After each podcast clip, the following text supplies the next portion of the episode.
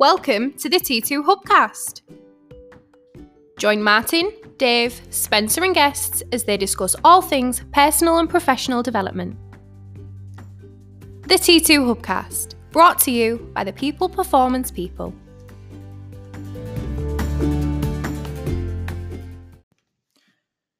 So, welcome to another T2 Hubcast in our brand spanking new T2 Hubcast room.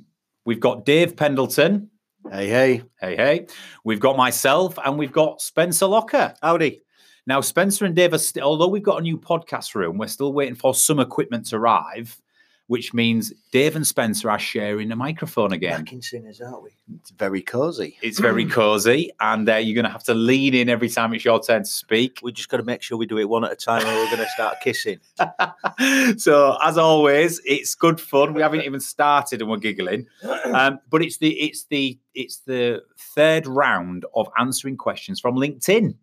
So we we we put a post out yesterday. We usually ask LinkedIn users to ask us questions around leadership, around sales, customer service, or just any type of question, and we'll answer it. So, as always, in usual fashion, gents, we have uh, our questions from LinkedIn. Uh, I think we've got two or three that we can answer today. So let's go for it. It's unprepared as usual, but we'll see what comes out of it. You ready? Yeah. Ready? Yeah, absolutely. So, first question, which we didn't actually um, answer from Tyler Helm last time. If you remember, we ran out of time, so we we promised him that we would answer his question on the next one. Now, for Tyler, uh, Tyler's question: Tyler is a rig maintenance supervisor at Noble Drilling, but I know that uh, Tyler, like me, is ex Royal Navy. I think he he knows my brother, uh, Danny Johnson, who still serves in the Royal Navy. Um, but he's been following our progress, and he always takes time to comment and add to it uh, to what we're doing. So. Uh, Tyler's question is listen, how do you mentor the alpha? Now, for those of you out there who doesn't know what Tyler means, we call the alpha wolf in our leadership programs is the difficult, dominant type of mindset where they know best. They're pretty closed off to coaching and support. They're quite a force to be reckoned with. Uh, you know, and the alphas can be really good performers. The alpha wolf can be a really good performer in organizations, but they can be difficult for leaders to manage. It's all it's almost like these are the people who you want in the trenches, trenches and you want doing the job, but boy, are they a pain in the ass, right? And everybody listening to this can probably relate to that. So Tyler's question is, how do you deal with or mentor the alpha? Um, and and yes, we want to embrace them for performance, but what's the right and the wrong way when it comes? If you've got an alpha wolf in your team, how do you how do you make them become less combative, less disruptive, and get the best out of them while keeping them for what they do well? And is there, I guess, gents, a point in time at which you've got to draw the line if if it is becoming a bit too disruptive to the wider environment? So that's the question. Um, Dave, over to you. Alpha wolves. Is there a place for them? Do we want to nurture them? Do we meet them head on, um, or is there a, a better way?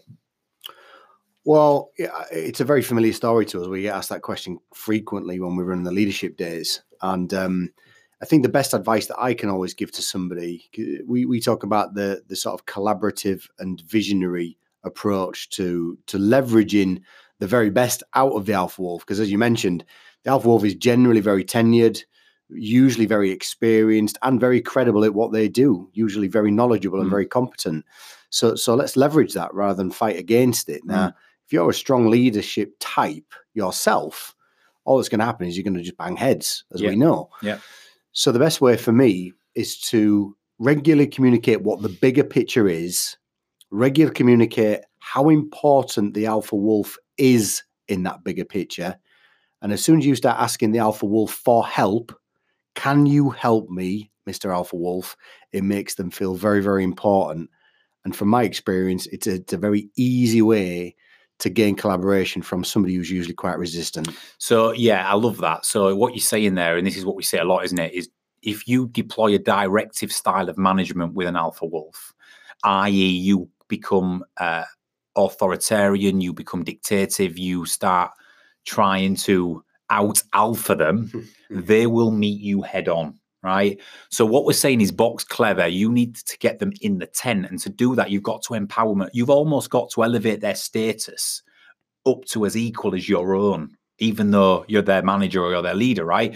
But by doing that, they well, I will- think even beyond, because when you start saying, "Can you help me?" yeah, you're almost becoming slightly more submissive than they are. Mm, Even though you aren't, yeah. you're making them feel a little bit more powerful than you are, which will absolutely buy them in. Now, now, managers out there listening to this will struggle because they think, well, I don't want to appear weak. If I appear appear submissive or I, I, I need too much help, then I'm going to appear weak. Well, no, no, no.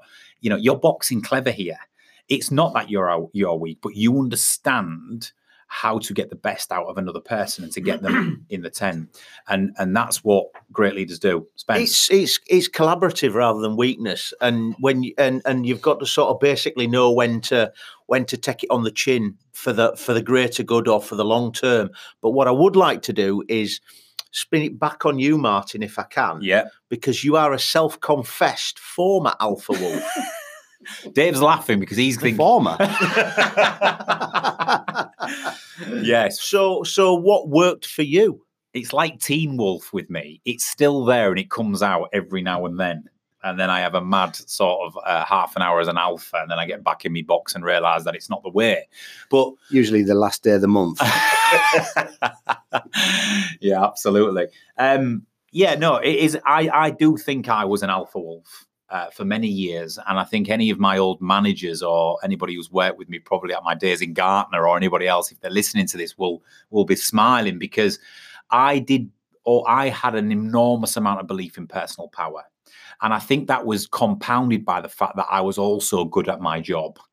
And in a sales role, for example, when I was going through various sales roles and into sales leadership, the more successful I got, the worse my alpha wolfness got, if that makes sense. It sort of says to you, well, I am bloody good at my job and you can't afford to get rid of me. So I will do what I please and you can't tell me. And I mean, I'm, I'm sort of painting a picture that I was a nightmare. I probably wasn't that bad, but I certainly had a voice and I certainly at times bent the rules and uh, didn't adhere to certain process because I felt it was a waste of time and I knew better. And I was probably a nightmare for my managers at the time who were trying to just get stuff done and and fill in the systems and tick the boxes they had to tick, right?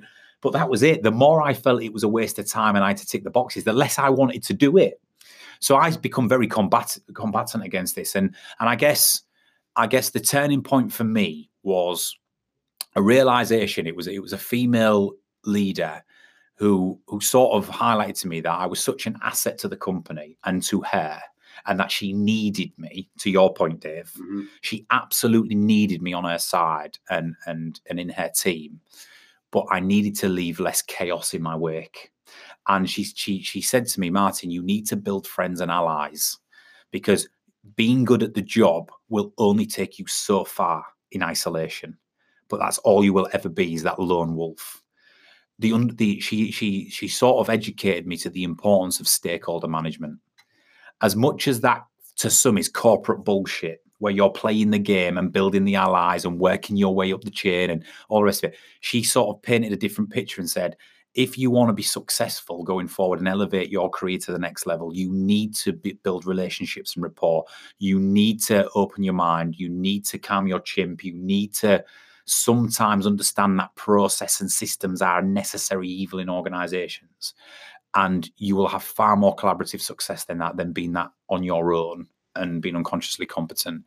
But because she offered me the opportunity to consider that and not dictate it to me, it really did resonate with me and that and that sort of changed my mindset so yeah to answer your question spence i still have it in me to an extent a little bit um i know a lot of people out there do but to to echo dave's point and to answer tyler's question the person who got far more success with me out in alpha the wolf was the female manager who didn't meet me head on because prior to that i worked for about five alpha wolf males and we just clashed Mm. it was like an alpha wolf off right Mm. and there was only going to be one winner there, and that was either my manager because they outranked me, or I just disengaged. Right, so um, she took a different style. She got visionary with me. She made me see the future and what it could look like, and invited me to either get on the ship or not. So it was my decision. Does that make sense? Mm-hmm. So to your point, Dave, use a visionary management style. Be amiable. Consider their point of view. Sell them the dream and the story of what and why, and invite them on that journey rather than trying to meet them head on. Yeah, absolutely. And I think there's a big difference between being authoritative by nature and being authoritative by behavior. Yeah, I always say a similar thing: directive by style or nature. Yeah. I.e., being directive and authoritative by style is being calm, being straight to the Mm. point, being factual, and giving direction. Being directive, authoritative by nature is when you allow the emotion to come into it. It gets personal, it gets aggressive, it gets confrontational, and that's when an alpha wolf will meet you head on. We, we've talked about that, Spence, haven't we, in uh, in in different podcasts? Yeah, so I agree. on that. Anything anything else on the alphas out there? I mean, just a little word on performance. I mean, performance is king. We say this in situational leadership, don't we, gents? If an alpha wolf is performing, you want people in roles who can do the job. Unless, so what we're saying there is you it's your job to manage the alpha if the performance is there. If the performance is not there, i.e., they're not really good at the job, then you've got to deal with it because now it's an issue. Where do you stand, Dave and Spencer, on what if the performance, i- like they're a top performer in terms of the job, you wouldn't have anyone else, but their alpha wolf behavior and mindset is now becoming toxic to the wider environment. So they're your best player on the pitch, right? But they've got the ability to poison and, and create a negative environment around them. What do you do then as a leader? I think the prime example is um, David Beckham at Man United with Alex Ferguson. Or Jaap Stam Or or, Jaap Ronaldo, all the Yeah, big wigs that. Fergie Yeah. got rid of, right? So, so arguably, David Beckham at the time was probably one of the world's best wingers, most accurate crossers, Mm. best on dead ball, set pieces, free kicks, and so on and so forth. Single handedly got um, Liverpool, Eng- oops, uh, England, you know, into into uh, cup finals and so forth. Um, but was becoming larger than the club, in Alex Ferguson's words yeah. uh, and he was becoming toxic. His relationship with the manager and some of the other players was becoming toxic. So he removed the toxic element by getting rid of David Beckham. Yeah. Did Man United suffer for it? Did they suffer when they got rid of Jaap Stam and so on and so forth? No, they didn't. Yeah. Did they become more successful? I- I'm not really sure. But they certainly didn't become less successful. Well, the reason you're hesitating is because you're a Liverpool fan, Dave. So you can't bring yourself to say. alluded to that. Yeah, yeah, absolutely. they were incredibly successful, is your point. Even after Jaap Stam, even after Beckham, even after Ronaldo. No, other manager would have sold those players in their prime like he did, right? Because they would have put up with the the, the situation because of what they do on the pitch. It's like Steve Jobs famously came back to Apple after being in the wilderness and sacked by his own company. And one of the first things he did is get rid of every single one of them around the table because anybody who's going to disrupt the wider environment and become toxic cannot be on the ship, right? Go on, Spence. I was just I was just going to say, give you an opportunity to gas off a little bit, Martin. Yeah. Like you need an opportunity. An invitation for Martin Spence. I mean, really. Tell me about the uh, the New Zealand All Blacks policies. Oh yeah. So I this comes from I did a speaking engagement at a conference recently with Sean Fitzpatrick, who is the All Black former All Black captain, World Cup winning captain. A lot of people know Sean Fitzpatrick from the punditry he does on on BBC, you know, for the for the autumn internationals and the and the Six Nations, etc. Sean Fitzpatrick, uh, I listened to his talk. He was after me, and, and I listened to his talks. I was like listening to other speakers, and he told a story of the All Blacks culture, and they have a particular policy in the All Blacks, which he called it the no dickhead policy. and, and and everybody sort of laughed in the room because this was like a business conference, and he said, "No, no, no, it's, a, it's not a joke. We have a no dickhead policy, and what that means is, doesn't matter how good a player you are." How good an all black you are in terms of your physical capability or your talent, if you don't have the right attitude and mindset, you're not getting in. No dickheads, right? And that was his, mm-hmm. and, and he sort of started telling these businesses that they need to consider this from a cultural perspective as well, right? So I know we're saying performance is king, and it is. We want people who can do the job, right? And and, and you should and you should want that. But when the balance tips where this alpha wolf's behavior becomes so toxic to the point where it starts to filter out to the wider environment and affect the overall productivity of the organization, you have to take action, like Alex Ferguson did, like the All Blacks did, like Steve Jobs did.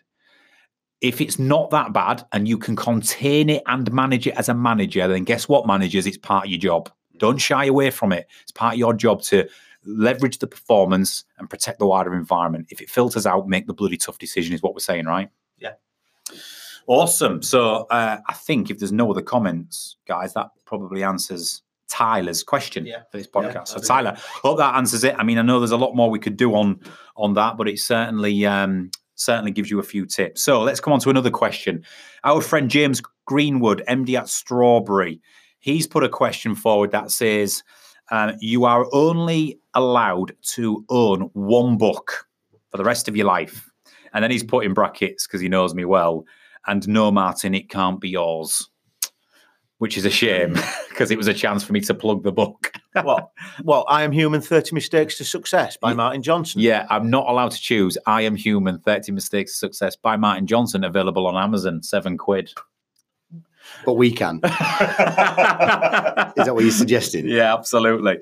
So he's put what book? You, so you're only allowed one book to own, and we, we we're avid readers of books. We've read a lot of books, as you can imagine.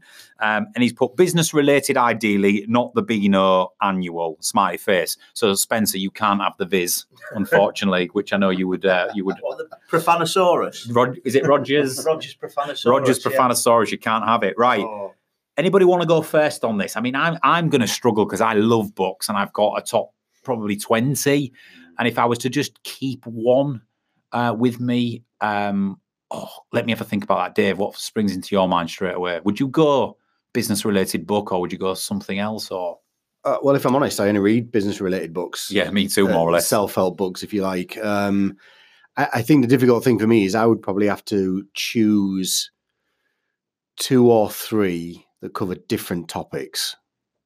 So I guess if I was to choose one, um, I forget the author, but it's called Spirit to Serve, and it's the story of the Marriott chain. Mm, yes. How the Marriott chain um, really sort of sprung into life uh, to become what it was. And really, it's it, it's a business book about success and growth, growth mindset, um, you know, overcoming challenges, uh, and so on and so forth. Um, but actually, it's a customer service story Right. because the Marriott success was built on pioneering, and I mean first one-offs in design. I mean, like they're the first people to put um, plug sockets above desks in hotel rooms instead of underneath. They were the first people to ever introduce ladies' coat hangers, you know, all these types of things. Because traveling businessmen traditionally had been men, Yeah. as opposed to you know ladies too. So the book Dave's talking about is The Spirit to Serve, Marriott's Way, That's and it's and it's actually by J.W. Marriott, one of the okay, yeah, initial sure. founders. So uh, it's an old book, but like you say, it's probably at its time, it was probably one of the. Only I say it's an old book. It was originally published in '97. Yeah, yeah. Um, but back in '97, before the digital revolution, they had a they, everything was around people, Mm, around serving others. Yeah. Uh, and it still is, you know, so, so what you're saying is we forget some of those basic principles. just in the very book. basic principles and and it, it really epitomizes for me world class proactive customer service Mm. always trying to be one step ahead of what the customer needs and wants from the room from the service from the staff from the people from the environment and so on and so forth and i think i'm not some i'm not, I'm not sure so much nowadays but certainly 10 years ago when i used to stay in marriott hotels fairly regularly they lived up to the to the standards that were set 30 40 50 60 years ago Yeah, love it. So that recommendation from rec- or the answer from Dave and the recommendation is A Spirit to Serve the Marriott's Way by J.W. Marriott. And you could probably get that online at any point. Right, Spence, you're up. What are you going business book? Are you going military book? Are you in autobiography? Uh, well, I like to read autobiographies, I must admit, but it's a tough question because it's like asking somebody what the favourite song is. I haven't got a favourite song. I've got loads of songs I like, but the thing is, it depends what mood you're in. It Mm. depends what mood you're in, what what you want to, what's your favourite this, what's your favourite that, at whatever given time.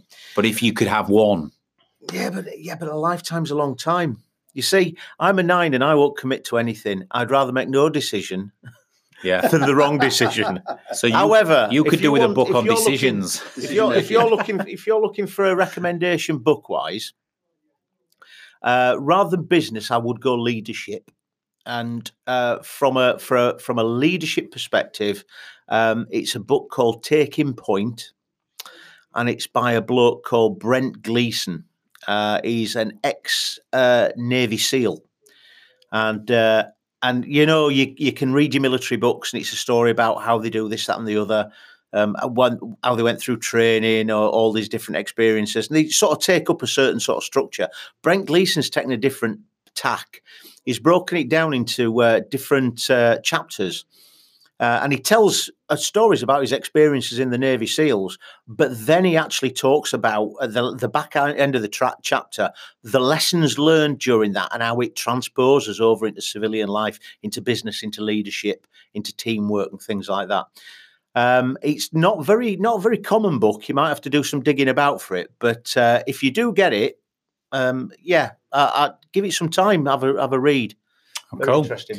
Cool. Never read of that one myself, Spencer. So. I, I, would be interested in reading that one. Um, I guess for me, if I was to answer this question, I think the obvious answer that everybody would be expecting me to say would be Steve Peters' The Chimp Paradox. Um, the book changed my life. I've said it on, on a million occasions, um, but but because I've sort of read it so many times, and I've I don't think that because I know it, I don't think I'd need the book to remember it. So it probably wouldn't be the book I choose. Um, and then I've got an array of other second string books, like uh, you've got Black Box Thinking by Matthew Syed, which is a fantastic book. You've got The Seven Habits by Stephen Covey, Covey which is a fantastic book.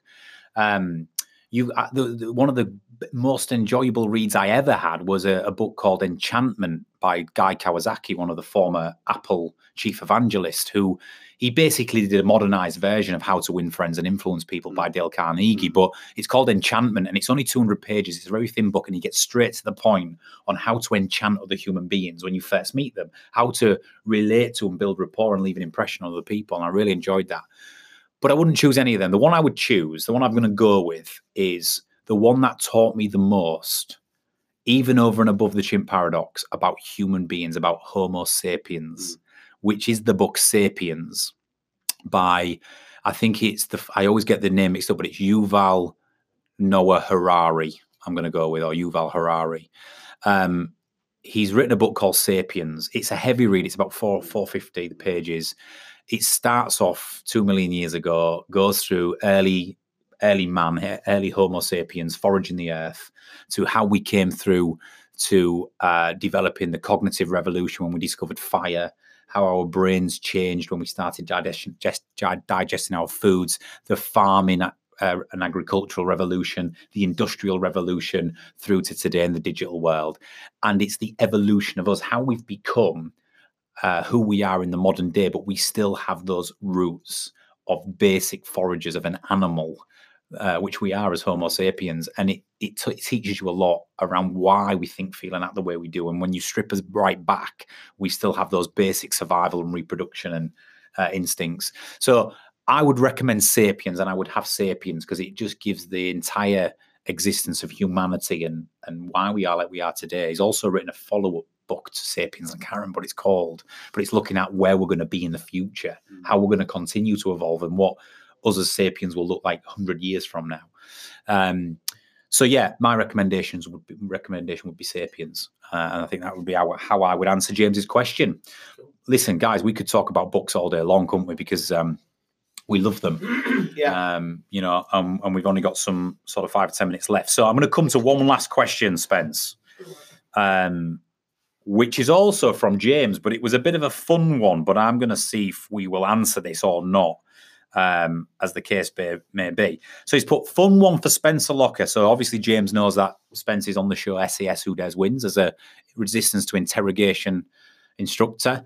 Um, he, he's modest about it. He likes to keep away from the cameras and keep a low profile, but we're trying to change that out. We Spence.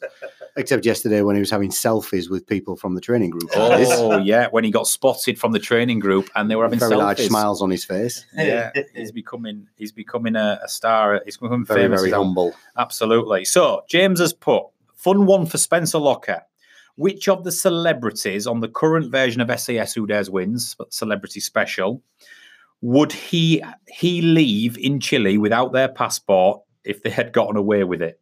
So I think what he's saying is, having worked with now the celebrity Spence on the, the, the celebrity version of SAS Who Dares mm. Wins and spent time with them under duress and pressure, which one showed the true colours and which one would you quite happily leave out there without a passport? That's a really interesting question. Thank you very much for that. Um, I won't lie to you. there was one or two actually really pushed me buttons. uh, it's amazing the the insight into into people's uh, mental state um, and ego, I suppose, to a certain degree, uh, when they're when they're fatigued, when they've got sleep deprivation, and and we're putting putting them under the under the cosh, so to speak, uh, figuratively, not literally. Unfortunately, I think, uh, as speaking as a professional, uh, and the fact that I wouldn't mind being asked back to do another series, I can't really answer that. I think um, I'll have a look and see what you think on TV. I mean, I don't know what's going to be on next week's show. Oh, sorry, next week's show, day mm. after tomorrow, isn't it? Mm. Crikey. Uh, yeah. Um, I, I wouldn't feel comfortable because, to be honest with you, they're all there for a good reason. They're all there to stand up for cancer. Um, and uh, they're all taking out the comfort zones. And uh, yeah, so yeah, I got my buttons pushed a little bit. However, you've got to take it, take, sort of take it in the spirit of uh, that it was offered. Um, but yeah, uh, maybe maybe later, maybe maybe yeah. when I re- write when I write my book, yeah, I might uh, div- divulge that. So you you you're bottling it, Spence. I'm not. I'm, I'm being a professional. I'm being a professional. You're bottling it.